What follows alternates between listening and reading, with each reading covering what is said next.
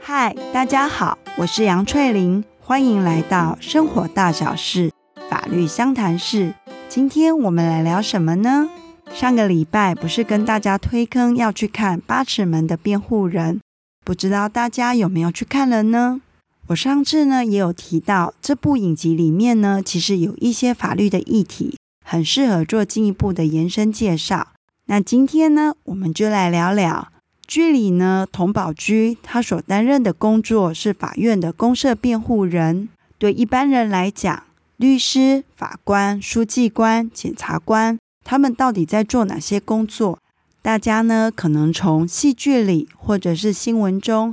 对这些人呢所做的工作，或许都比较有些概念，但是对于公社辩护人到底做哪些事情，或许就不是那么的熟悉。那今天我们就来聊聊这个吧。不知道大家在看电视的时候有没有注意到，当画面的场景出现在法院的时候，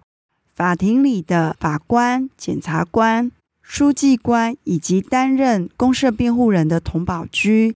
他们呢，身上都穿着黑色的大长袍，而每一个人的黑色大长袍呢，其实又不太一样。法官呢是黑底蓝边，检察官呢是黑底紫边，而佟宝駒呢则是黑底绿色的边。他们所穿的衣服呢，跟真实世界里法官、检察官在开庭的时候是一致的，而律师呢，在开庭的时候穿的是黑底白边。在法庭里呢，因为每一个人所担任角色的不同，而穿上呢镶有不同颜色的边，这些颜色呢都有各自代表的意义。大家如果有兴趣的话，可以上网 Google 搜寻。那这边我就不多做介绍了。曾经有朋友在看这部戏的时候问我说：“我看呢，佟宝駒在戏里面都是跟被告坐在一起的。”而且在戏剧里和检察官彼此针锋相对，那他到底跟律师有什么不一样呢？我们呢，直接从“公设辩护人”这五个字来看看他到底跟律师有哪些地方是一样，又有哪些地方是不同的。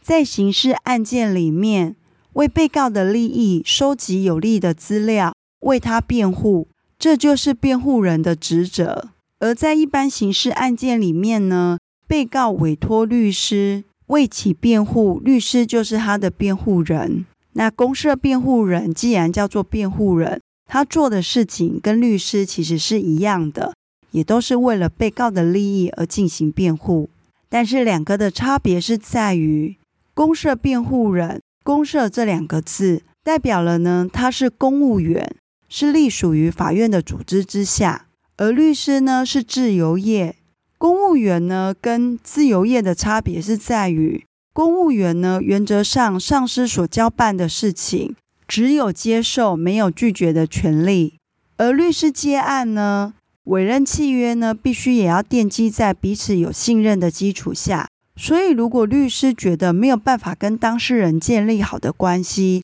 他是可以选择不接这个案子的。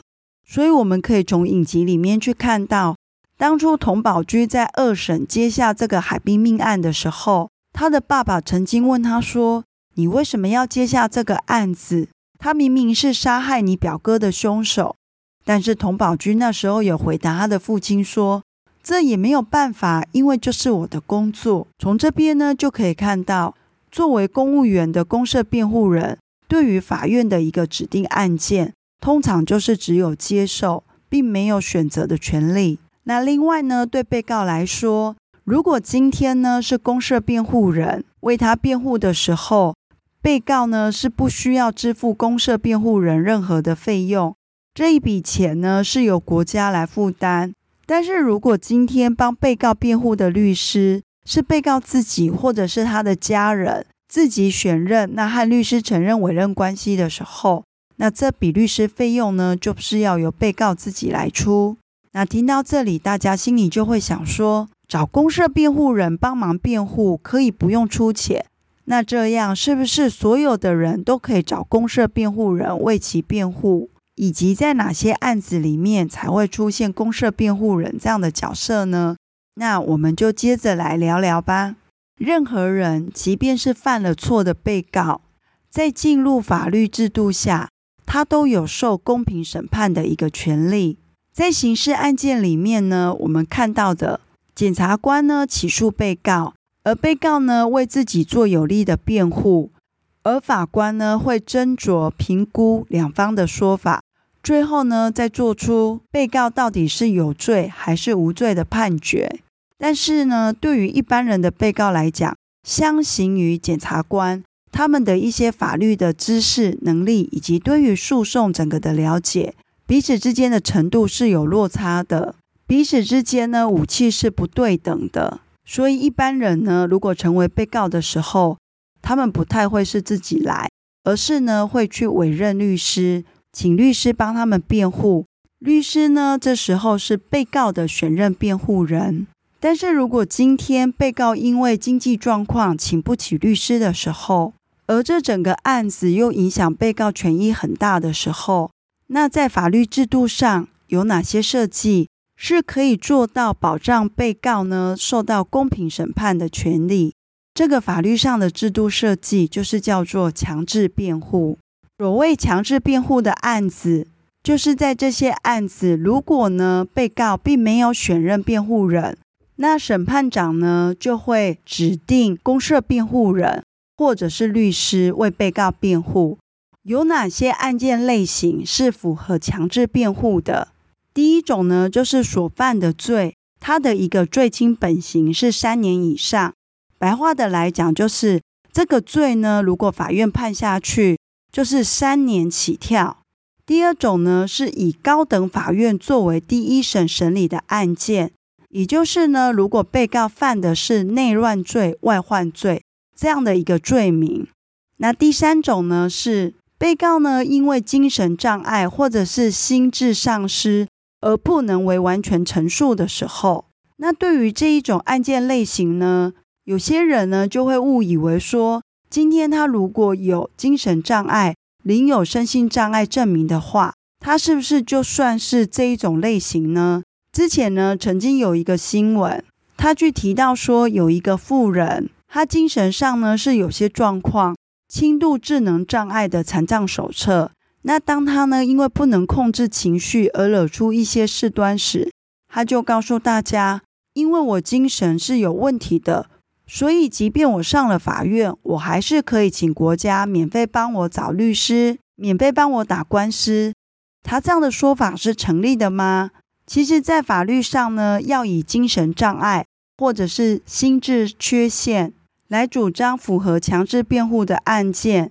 他必须还要同时符合是这些精神障碍导致他不能够为完全之陈述。所以，今天如果说，这个人只是轻度的智能障碍，但他在跟人的一个互动上，还是能够做清楚的陈述的时候，那这就不算是强制辩护的案子。所以不要再有一个错误的认知，认为说只要有身心障碍手册就等于免死金牌，即便犯了错，国家都会帮我找免费的律师来帮我打官司。第四种呢，则是被告具有原住民身份，而且是依通常程序起诉或审判。前面这四种类型呢，我们看到第一、第二种所涉嫌违犯的罪名，从他的刑期以及受理管辖的法院，当所涉嫌违犯的罪是相较比较重的罪时，那就是属于强制辩护的案子。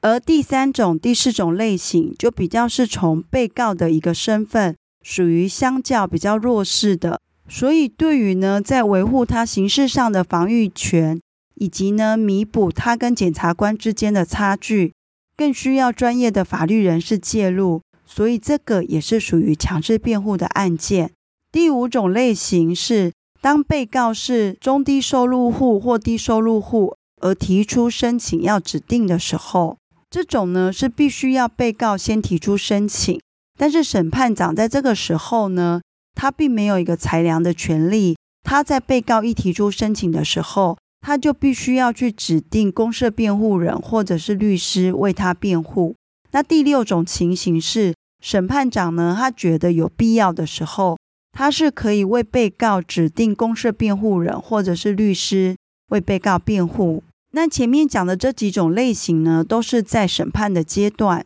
在侦查阶段呢，关于进行羁押审理的时候，如果被告那个时候没有选任辩护人的时候，这时候呢，也可以是指定公设辩护人或者是律师为他辩护。所以我们就看到，为了保障呢，被告可以有公平审判的一个权利，在重大案件或者是被告的身份比较相较弱势的时候，自己呢没有去请律师。那这时候呢，是由国家来帮你找律师为你辩护。但是对于这种呢，由国家来指定公设辩护人或律师帮你辩护的时候，对被告来说，这种指定的辩护人呢，跟他自己选的选任辩护人的差别是在于，被告呢是可以经由选任的过程去找到他可以信赖的辩护人，而法院呢派来的这种指定辩护人。被告是不是一定会跟这个指定辩护人建立好的信任关系，就不一定了。所以今天呢，如果一个被告原先在他的案件里面呢，是法院所指派的公设辩护人为他辩护，但是后来呢，他决定自己花钱去选任外面的律师来帮他辩护的时候，那法院就会以被告所选任的这个辩护人帮他辩护。会撤销原先的这个指定辩护人，因为呢，对被告来说，自己选的辩护人彼此之间的一个信赖关系，通常呢是比较高的。那我们今天来小结一下，今天呢主要是带大家认识关于公设辩护人这个工作，它到底跟律师有什么样的差别？那在公设辩护人呢为被告辩护的时候，这笔辩护费用呢，是由国家来出，对被告来说呢，就是有人为其免费辩护。那这时候是不是所有的人都会觉得说，那我只要进入到刑事诉讼程序，我都跟法院说我要找公社辩护人为我辩护，我就可以不用花律师费了？真的是这样吗？那对这个问题的回答呢，我有提出，其实呢，根据法律上的规定。在审判上或者是侦查的时候，只有涉及所犯的罪属于重罪，或者被告的身份相较是比较弱势的状况之下，这些案子呢才是属于强制辩护的案子。当这些案子呢被告没有选任辩护人的时候，国家会为其指定公设辩护人来帮他辩护。而其他的刑事案子，如果被告提出说申请，要指定辩护人的时候，那就取决于法官的一个判断。那在最后呢，也有去提到说，自己请的律师就是选任辩护人，相较于国家帮你找的那种指定辩护人，通常都是自己找的律师和被告之间会比较有信任关系。所以今天如果被告呢，对于指定辩护人没有信心，而决定呢自己花钱找律师的时候，那法院呢，当然尊重被告的一个决定，原先的这个指定辩护人的指定就会被撤销，而交由呢他后来自己花钱请的律师作为他的辩护人。好，那我们今天的 podcast 就到这边结束喽，下次再见，拜拜。